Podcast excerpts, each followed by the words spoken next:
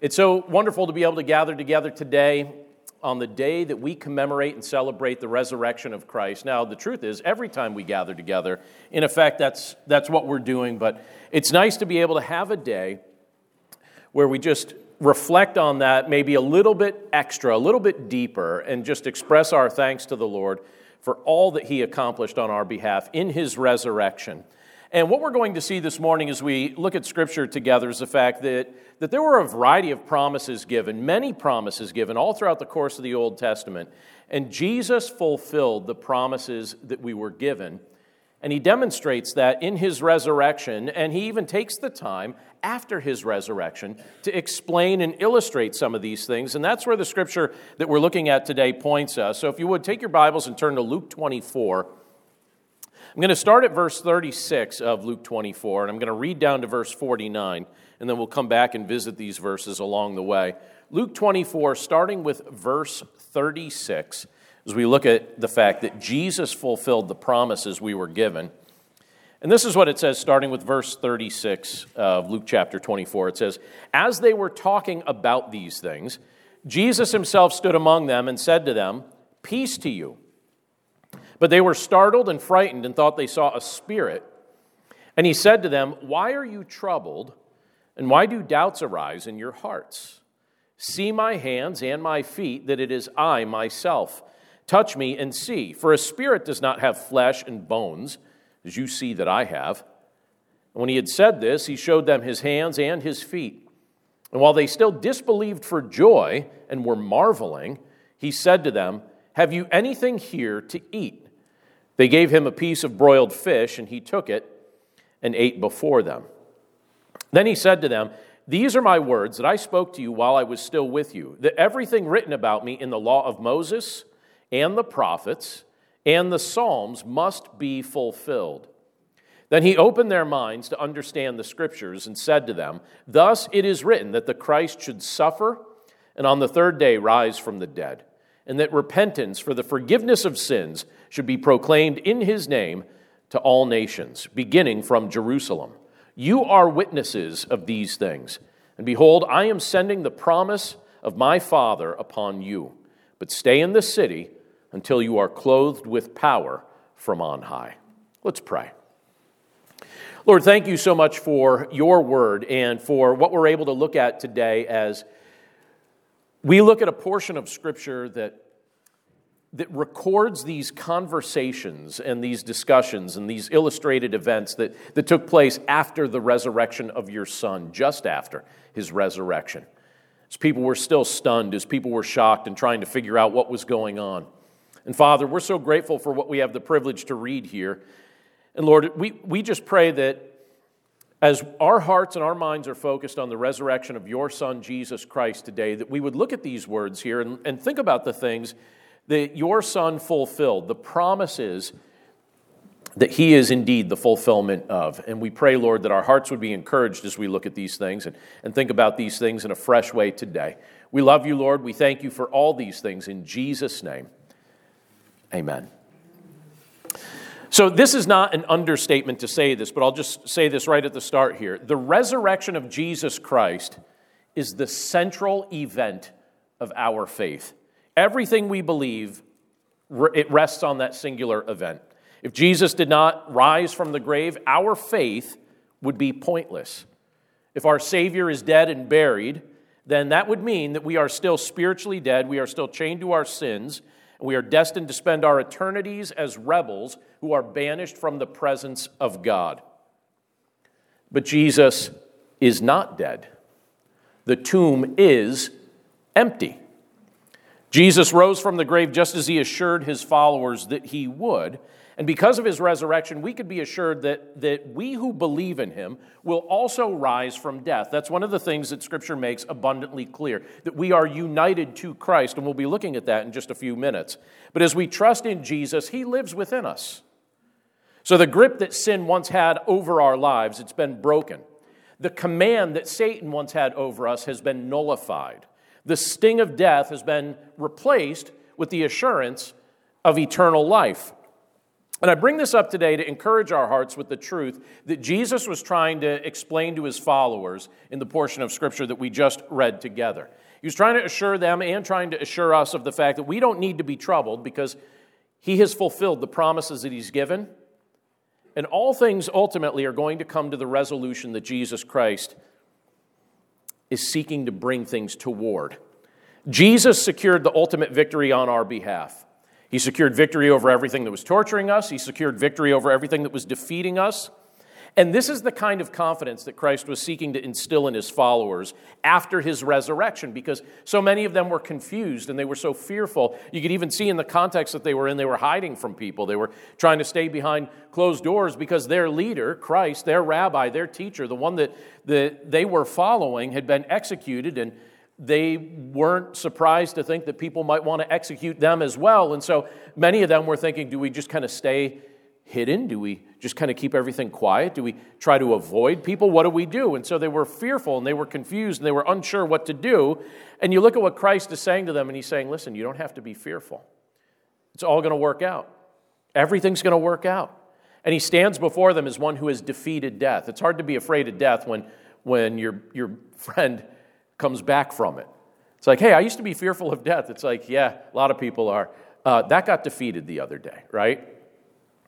But as we look at this passage, as we attempt to, to foster the same kind of confidence that Christ was trying to foster in, in the heart of his, of his early followers, I think there are several useful questions that, that we could ask as we look at a, a passage like this. And one of my favorite ways to look at portions of Scripture like this is to ask questions as I'm going through it because I think it helps me apply some of these things to my day to day life, and I hope it helps you apply these things to your life as well. And one of the questions I want to throw out there to us is this Are we still wrestling with doubt? Are you still wrestling with doubt in some area or multiple areas? This is something that Jesus was addressing with these followers, these early believers that were seeing him in his resurrected state but he, I think he invites us to ask this question Are we still wrestling with doubt? Look again at verse 36. Let me read a few more of these verses here. Let me reread them. In verse 36, he says, As they were talking about these things, so just picture they're, they're sitting down, they're talking about these things, the fact that Jesus, eh, you know, people are saying the tomb is empty and and uh, people are saying that, that he's appeared, and it says, as they, as they were talking about these things, Jesus himself stood among them and said to them, Peace to you. But they were startled and frightened and thought they saw a spirit. Now, keep that in the back of your mind. They're, they're thinking they're seeing a spirit because all of a sudden he just appears in the room. And obviously, that would freak everybody out, right? But verse 38, it says, And he said to them, Why are you troubled? And why do doubts arise in your hearts? Then he gives them some assurance here. He says, See my hands and my feet, that it is I myself. Touch me and see, for a spirit does not have flesh and bones as you see that I have. And when he had said this, he showed them his hands and his feet. And while they still disbelieved for joy and were marveling, he said to them, Have you anything here to eat? Now, let me, let me just pause for a second there. They disbelieved for joy and were marveling. Do you ever, you know, we use the phrase, it's just too good to be true, right? It's too good to be true. That's kind of what that's saying. They disbelieve for joy. This is too good to be true. And they're marveling and they're thinking, and some of them I think are still thinking, like, this is the spirit of Jesus, right? He's not here bodily, is he? And I bring that up because look at the next sentence. He, he tries to dispel that for them. He's like, all right, let me prove to you that I'm here bodily. Right? He says, they disbelieved for joy, they were marveling, and he said to them, All right, have you anything here to eat? And then they gave him a piece of broiled fish, and he took it and ate it before them. I don't think he ate it because he was hungry, right? I think he ate it because, all right, let me, let me just show you.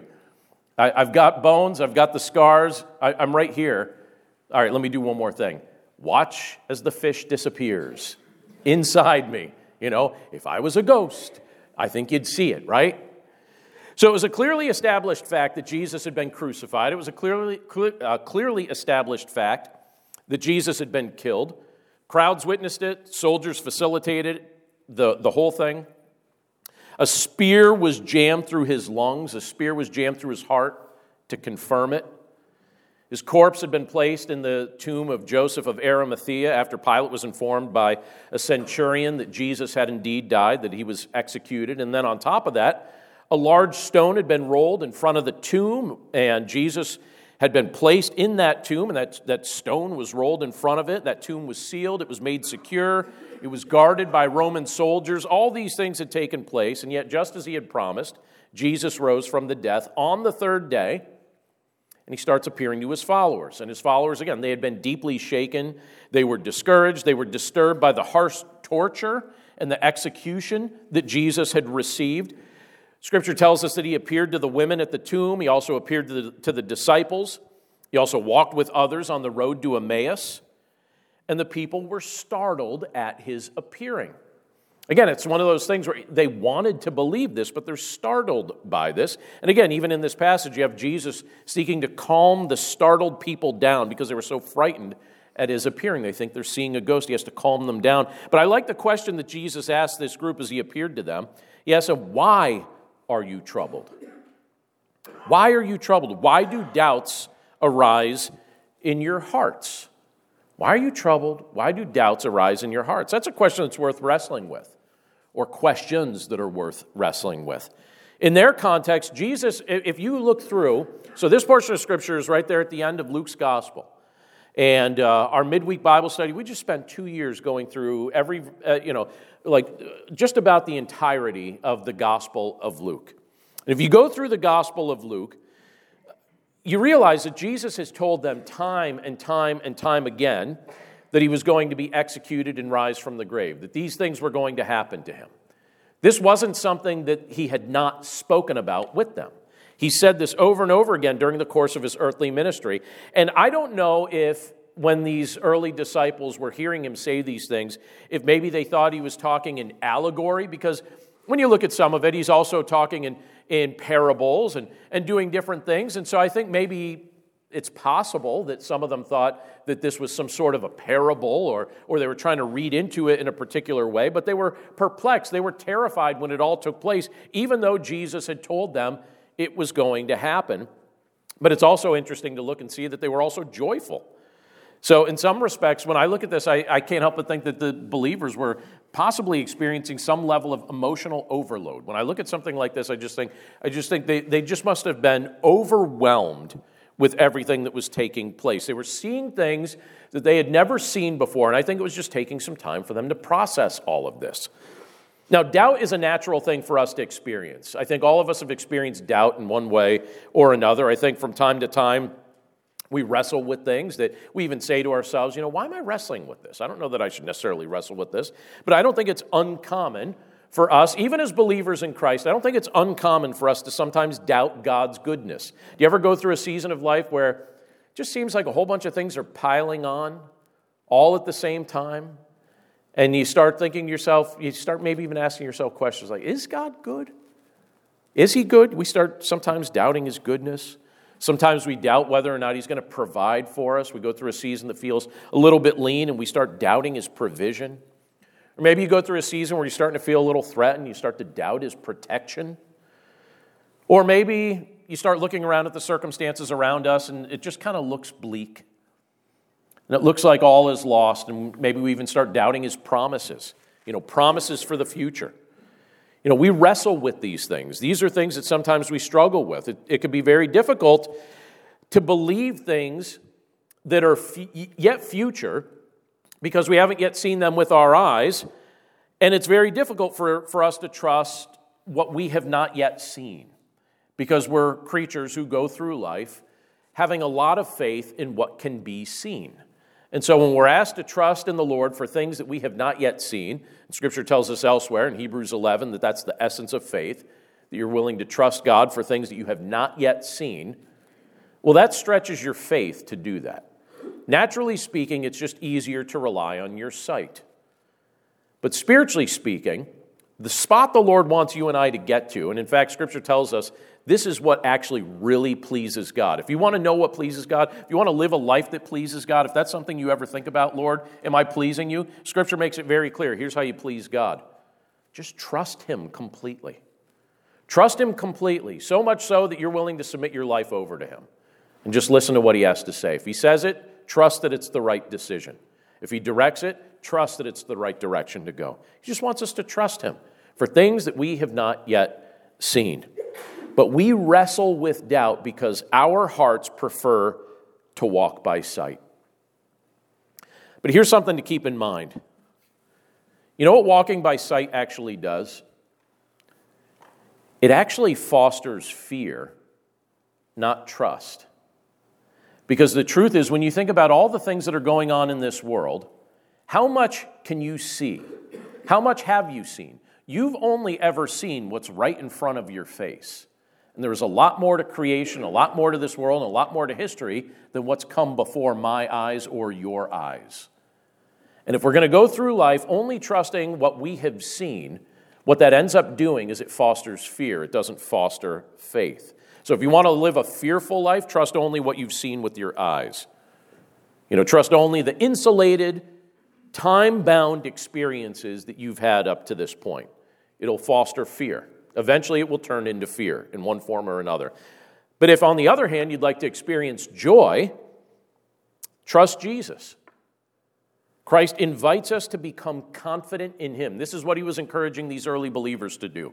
He's inviting them to have confidence in Him, to trust in Him, to rest in the knowledge that our lives and our futures are safe in His hands because He has defeated the things that were set against us. He's defeated sin, He's defeated Satan. And He clearly was illustrating that He defeated death. So are you still wrestling with doubt? Well, if we are, what should we do with that doubt? admit it to the Lord, hand it over to Him, and just ask, uh, ask Him to, to fill us with faith where our faith feels like it needs to be bolstered and strengthened. Another question I want to throw out to us today Do you understand what God's revealing to you? Do you understand what He's revealing? He's trying to make something clear. Do you understand it? Look again at verse 44 and some of the verses immediately after that. It says this It says, Then He said to them, These are my words that I spoke to you while I was still with you that everything written about me in the law of Moses and the prophets and the Psalms must be fulfilled. Then he opened their minds to understand the scriptures and said to them, Thus it is written that the Christ should suffer and on the third day rise from the dead, and that repentance for the forgiveness of sins should be proclaimed in his name to all nations, beginning from Jerusalem. You are witnesses of these things. You ever tried to read the Bible straight through? You ever try and attempt that? I think a lot of people probably try and attempt that at the start of a new year. And then usually people get a few books in and then they're, they're like, all right, I guess I'm done. That didn't work for me, right? Maybe you've done that. I remember the first time that I, I really kind of set in my mind okay, I'm going to develop a, a disciplined study of the Bible. I didn't really know where to start. I, I, thought, I mean, I guess I could just start at page one and just kind of work my way through. But I, I remember I was a, a, kid at summer camp, and uh, I went to a Christian camp and uh, really looked up to my camp counselor. And I remember him saying over and over again that his favorite book of the Bible was the book of James. And I was like, all right, that's what I'm going to do. So while I was still at summer camp, and by the way, what's your schedule like when you're at summer camp? you barely get a minute to pause, right? It's like game after game, activity after activity. And I remember we had a little bit of a break in the afternoon, so I took my Bible and I went to this old couch in the, the recreation hall, and, um, and I sat down and I had my Bible open to the book of James. I was like, I'm going to read the book of James and I started reading and I fell asleep. I fell asleep on that couch, not because the Bible's boring, but because I was exhausted. Probably shouldn't have been laying down on a couch while I was exhausted, you know, uh, and trying to read, right? That'll put anyone to sleep if you do it in that context. But that was, that was my first attempt. And uh, it, it, took me some time after that to, to finally develop a discipline of it. Um, just this week, actually, this just happened yesterday. I asked my son just before church if I could share this with you guys. I was going through just emails I had archived just yesterday, right here in the office.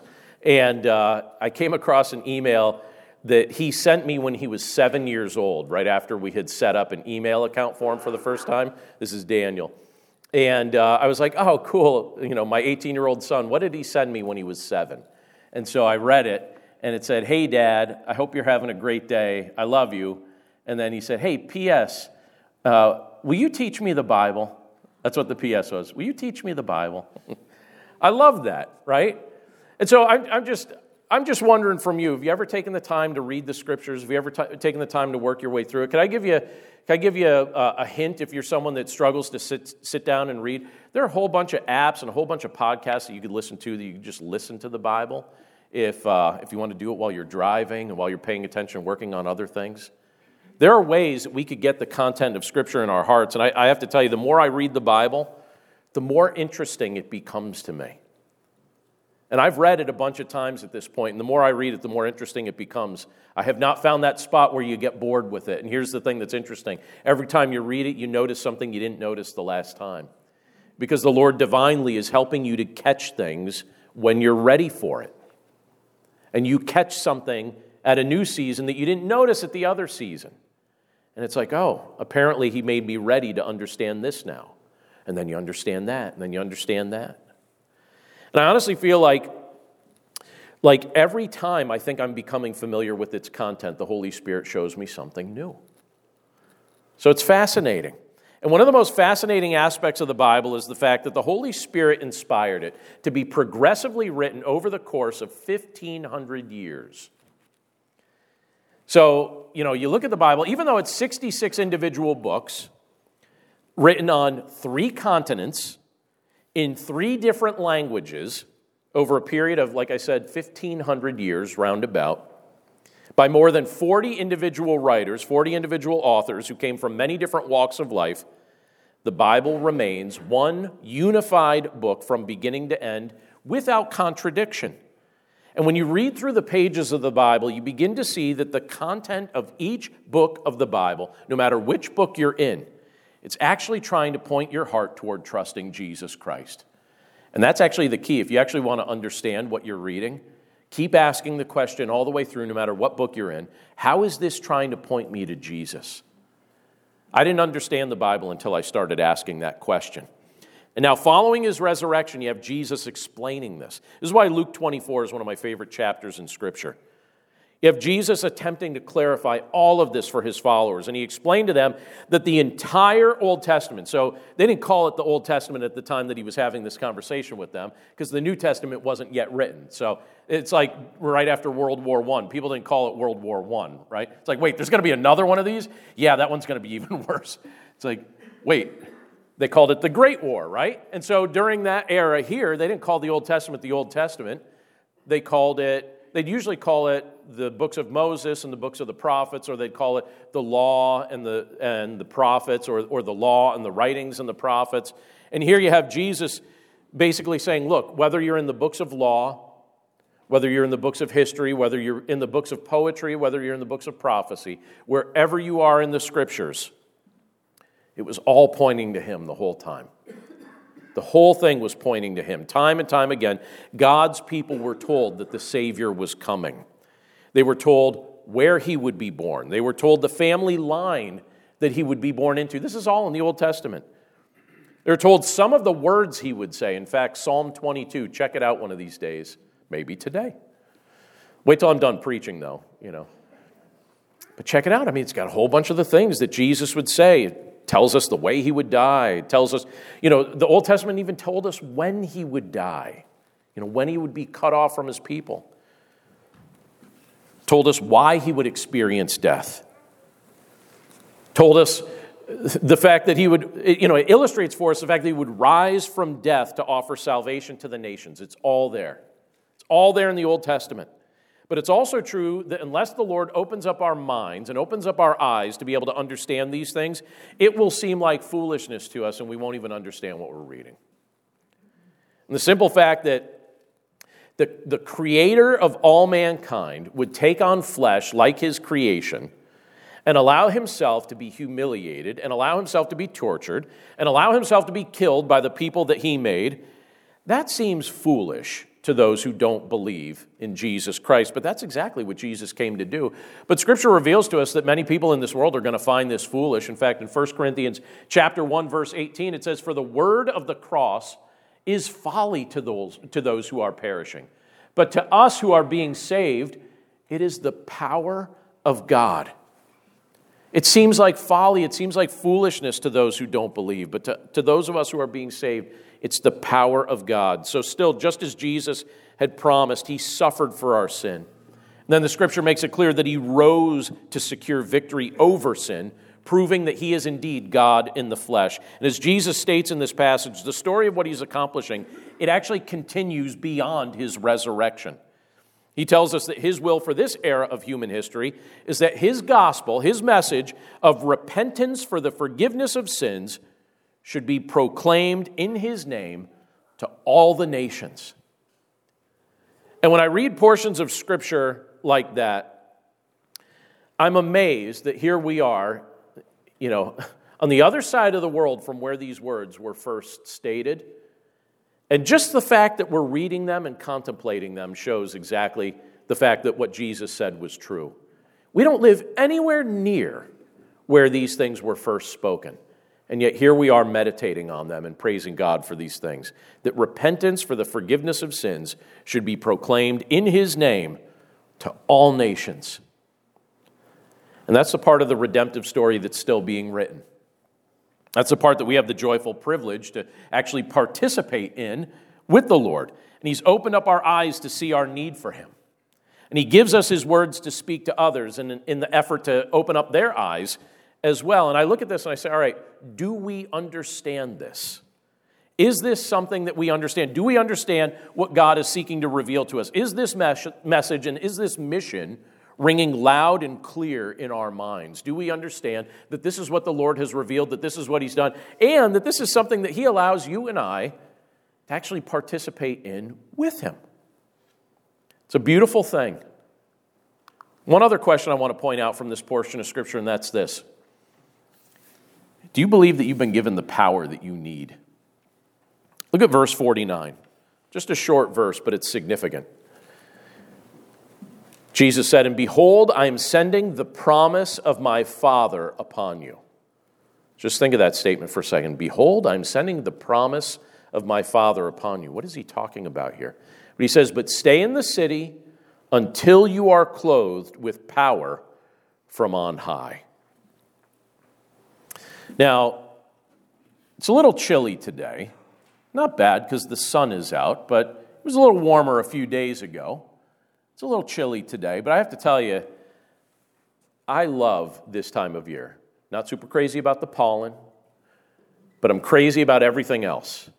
I love when it gets a little bit warmer. I love when the weather is cooperative. It seems to give me a boost of energy. It seems to um, I don't know, I feel like I could get more done. I feel like it, it improves my disposition. And some of you are like, yeah, you're a real crab during the winter, Pastor. I get it. But here we go. You know, it's spring now. Uh, but one of the worst things, and this is kind of interesting, living here in Southeast PA, um, do you know that we lose power here in Southeast PA more frequently than we did when I lived up in the Poconos?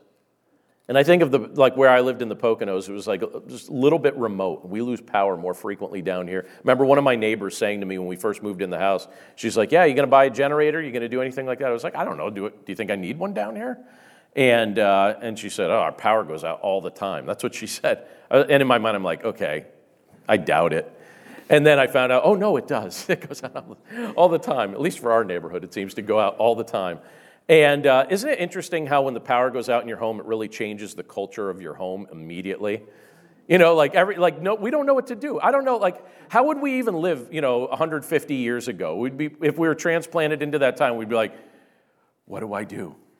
I need a tutorial. I need boot camp on living in this rustic condition. We don't know what to do. You know, the house is dark, and we're like, okay, and everyone just kind of sits there until your phone runs out of juice, right? And then you're like, now I don't know what to do because I didn't think to charge my portable battery. Can we start a car up and, and just let it run while I charge my phone? I'm like, dude, no, we're not starting a car to charge a phone. We're not doing that. and you just you, you, find yourself thinking like in the middle of the winter you think all right well the house is going to be cold because we don't have power to, to run the furnace and so the place is going to be freezing and you almost go into panic mode when you don't have power right we don't have power we just panic well, you look at Jesus and what he's speaking about at the, at, at the end of this section that we're looking at today, and he speaks about power. Speaking about power here. And he recognizes that just in life in general, you know, just as, as we try to operate, no matter what season of history we live in, that power is something that we desperately need, particularly as we seek to live our lives as His faithful followers in the midst of a fallen world that doesn't celebrate the things that we're celebrating. And so in this passage, Jesus looks at His followers, He looks at His disciples, and He says, Listen, stick around in Jerusalem for a little bit. I want you to stay here for a little bit until you are clothed with power. He says they're going to be clothed with power. And he said he would be sending the promise of his Father to them. What's he talking about here? He says to them, as the promise of the Father comes to them, that they would then have the power that they needed to fulfill the work that he had called them to do. So he's speaking to a group of people that I think at this point feel frazzled and scared and weak. And he's saying, I'm, I'm actually going to make you powerful. I'm going to give you power. The power you're going to be given is divine in origin. I'm sending the promise of my Father upon you. What was Jesus revealing to them? What was he telling them about? And by the way, the same power that he's speaking of here is power that you and I possess as well. Jesus was speaking to his disciples about the power of the Holy Spirit. Scripture reveals to us that God exists in three co eternal and co equal persons Father, Son, and Holy Spirit. And Jesus was preparing them for the fact that he was now returning to the Father. And as he did so, he said, I'm going to send to you the third person of the Trinity. I'm going to send to you the Spirit. And he'll live within you. And he'll work through you. And he'll do this for all who trust in me. That's what Christ was revealing. So, do you realize, think about us right in the context that we're in right now and the power that we desperately need. Do you realize that if your faith is in Jesus Christ, that the Holy Spirit lives within you? And He grants you divine power, and He grants you divine counsel, and He grants you divine comfort when you need it, and He grants you divine wisdom. Do you ever wonder sometimes why you're seeing things that it feels like the rest of the world's not noticing? Do you ever consider that that could be the power of the Holy Spirit within you, giving you wisdom and discernment to see things that the rest of the world is actually powerless to understand? Why do you think we as believers see things differently? You look at the same exact issue that the rest of the world is looking at, and while they're freaking out, you find yourself looking at it and saying, I see this differently. Why do you see it differently? Or how about this? Have you ever, have you ever encountered someone or even maybe even seen somebody and you're listening to the words that they're saying, and there's a part of your spirit that just knows it's either true or not true. You're able to discern what's true and what's not true. And you're like, how do I know this? How do I know it's, I haven't had time to research what that person's saying. So, how do I know that that's true or not true? Don't you believe that the Holy Spirit gives us counsel? He gives us wisdom? Why does He do that? Because living in the midst of a fallen world, it's, it's hard to navigate without His help. Or how about seasons where you're brokenhearted? You ever gone through a season where you just, your heart just feels flat on the floor and you just feel utterly devastated? You just feel completely discouraged. And then you just have this sense of peace come upon you, and you realize that the Holy Spirit is ministering to you in the midst of your grief. He comforts us. In the midst of our affliction, in the midst of our confusion, He comforts us. The power that you and I need is supplied to us. That's a wonderful thing. I mentioned, uh, I mentioned my son earlier. You know, one of the fun things about having daughters is that they're nice. And one of the fun things about having sons is that as they're growing up, don't dare lay down on the floor and let them see that because they will pounce, right? And just laying on the floor is like an invitation to a wrestling match. It's like, I don't want to wrestle, I just want to relax. That's why I'm laying down. And It's like, no, that means you're in a great position to jump on and stretch and twist your arm and uh, it's my own fault, right? You know, because like I was, that's what you know. I don't want to do that with them now; they're too big now. But but growing up, like that, that was just, I, I loved wrestling with my dad. I loved wrestling with my sons. And um, by the way, one of my sisters sent me a message. She said, Hey, you know, it's Easter. You're going to see dad today. Any chance you're going to wrestle? I was like, I don't, I don't think dad wants to wrestle because I know I certainly don't. She's like, Oh, okay. It used to be on Easter you guys would wrestle. No, not today. I don't think, I don't think so. I'm, not, I'm just not feeling it, right? But growing up, I used to watch wrestling all the time. Did anyone watch wrestling? You don't have to admit it. Like, I know that we're losers, right? I know that, like, I know that if you liked it, you're just weird like me, right? And I love how I try and phrase all these things like it's all past tense, like I watched wrestling back in the day and wouldn't dare watch it immediately today, you know? Um, but one of the things that was really, really common if you watched wrestling back in the 80s, and you'd see this all the time, and I've referenced this from this pulpit other times too, and amazingly, I still have a job, which cracks me up. But I, would I, I, would get a kick out of like one particular hold. I used to find it very interesting all the time. There are a couple guys that did it. Guys like Jake the Snake, guys like Brutus the Barber Beefcake. Anyone know these guys? Nope. A couple people. All right. Thank you. Thank you. Two people knew those names. Uh, I actually met Jake the Snake a few years ago in New Jersey. Believe it or not. You didn't want to know that, but I'm telling you anyway. That's bonus. But what they would do is they'd come up behind a guy and uh, you know put, put their arm around him and then they put him in a sleeper hold right? And all of a sudden you know the guy'd be flailing and flailing and all of a sudden now he's asleep in the middle of the ring. And i'd watch that with fascination as a child. I was like oh that guy is out cold. And some of you are like you know there's more to the story with Fred. stop. Stop. I don't say no more right? But i'd watch I would, I would watch that as a child and I would look at that and I'd be like, oh, that guy's out. And Brutus Beefcake, what did he do? Well, he'd cut all the guy's hair off, right? While he's asleep. And then the guy'd wake up and he's like, what's happened to all my hair? It's gone, man. You were asleep. Jake the snake, he'd put the guy out, and then the guy'd wake up with a 12 foot python on him. He's like, oh, what am I supposed to do? Right? It was a very creative routine that was very common in 1980s wrestling. And here's the thing this is what I've noticed about worry in my life. I promise I'm going to tie it back to something deeper than that.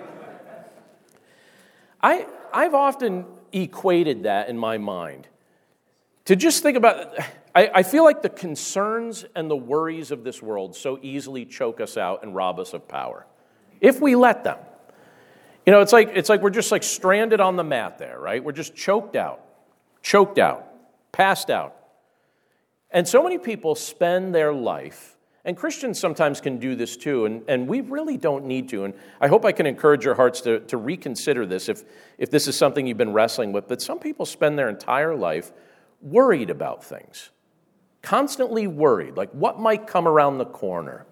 Or what might be the next thing that I have to deal with? Or will I get through the thing I'm presently dealing with? And they worry and they worry and they worry. And what happens when you worry? It's like you're just choking yourself out the whole time. Then you find yourself just powerless. You find yourself powerless because you, beca- you become so overly focused and you just idolize that worry and you're just choked out. And then you look at what Christ tells us in a portion of Scripture like this He says, You're going to be clothed with power. And I think to myself,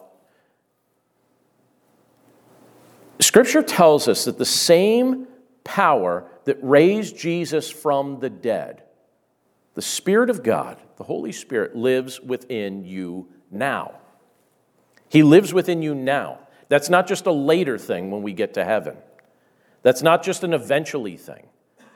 One of the blessings of living on this side of the resurrection of Jesus Christ is the way that God is working in our lives now. It is a privilege to live in this era of history because of the work that the Holy Spirit is doing in us as Christ sent him to us to indwell every believer and he fills us with his power. You could go through life powerless if you choose, or you could convince yourself you're powerless when you're actually not. That is not a pleasant way to live. It's actually not a wise way to live. And uh, it robs you of joy that you're supposed to be experiencing.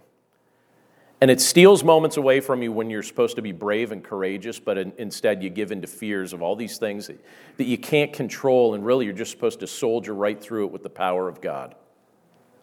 And that you can soldier through it with the power of God. This entire world can lose its mind.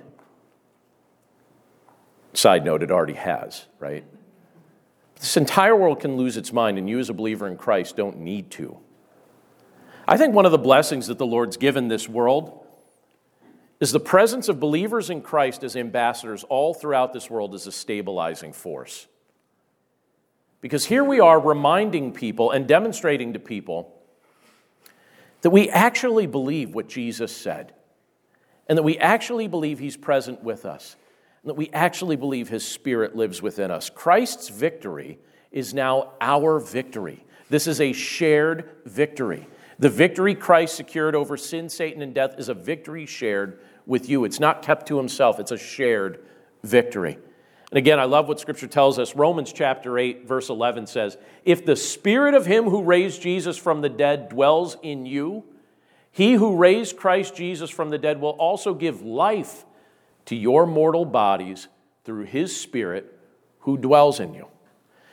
So, what does that mean?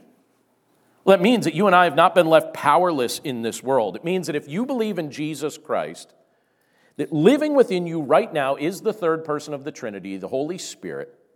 So sin can't crush you any longer. Satan's intention to destroy your life will not be victorious. Death has lost its grip of fear over you because the Holy Spirit lives within you and, and has given you his divine power. So I don't know what you spend most of your time fearful of in this world.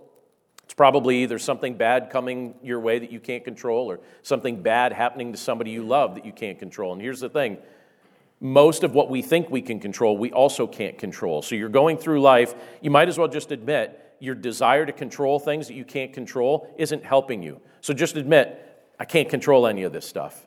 What can I control?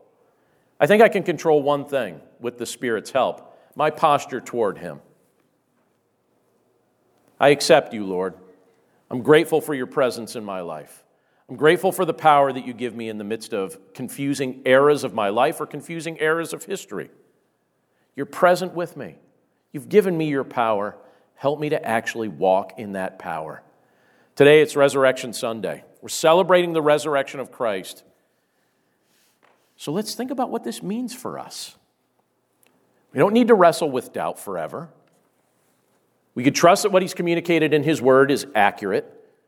We don't need to live like we're powerless in the midst of this world. We don't need to be troubled because in Christ, everything is going to work out.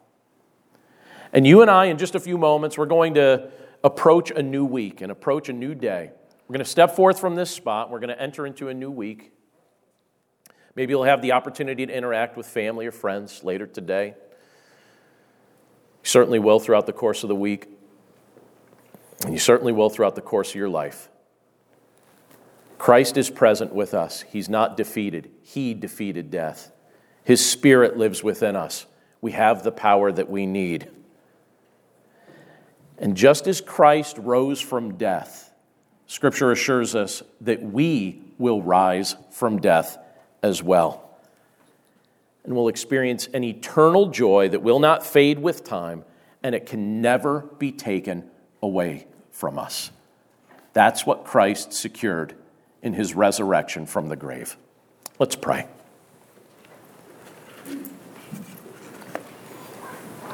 Lord, thank you so much for your word and for the privilege that it is on a day like this to just think about these things. Lord, we celebrate your resurrection with, with great joy. And we rejoice in what you revealed to your disciples in the moments soon after. As they were fearful, as they were fe- feeling a bit timid, as they were worried about what might be coming their way. You assured them that they did not need to continue on with their doubt or their fear or their trepidation because you had their lives securely in your hand and you were about to clothe them with power. And Lord, we pray that as we go through our lives, whatever challenges we face, whatever adversity, whatever difficulty, whatever season comes our way that might seem fearful or troubling or confusing, we pray that we'd be able to look at it and say, I don't need to be choked out in fear. I don't need to be choked out in worry. I am not powerless in this moment. The Holy Spirit, the, the Spirit who raised Jesus from death lives within me. the same power lives within me. So, Father, we're just so grateful that we see your heart at work in the lives of your people. We see the work that you accomplished through your Son. We see the work that you accomplished through your Spirit. We get to live it out right now. And, just as your Son promised, that the message of the gospel gets to be proclaimed to the generations and to the nations and to people all throughout this world through those who have come to know you through him. So, Lord, we're grateful for this privilege. We're grateful that this gets to be our testimony, that this gets to be what people see as they observe our lives and, and hear the, the words coming from our lips. We're just grateful for all of that. And Lord, we pray that, that we would trust in you completely. We know, Lord, that you are pleased by faith. I pray, Lord, that if there be anyone in my hearing who as of yet has not trusted in your Son, Jesus Christ, to cleanse them of their sin and give them new life, I pray that today would be the day that they would come to faith in your Son. And I pray for those of us who already believe in your Son and have great confidence in his work, that we would continue to mature in our faith, that we would continue to understand your word with more clarity, and that we would walk with power, knowing that you've given us the power that we need. We love you, Lord. We're so grateful for these things, and we're grateful for the privilege that it is to be able to, to just spend some time looking at your word today, thinking about them, and singing songs of praise to you and by your grace, even having fellowship around a table. We pray that it all bring you glory and bring you honor. And again, Father, today we thank you for the resurrection of your Son, Jesus Christ. And it's in his name we pray. Amen.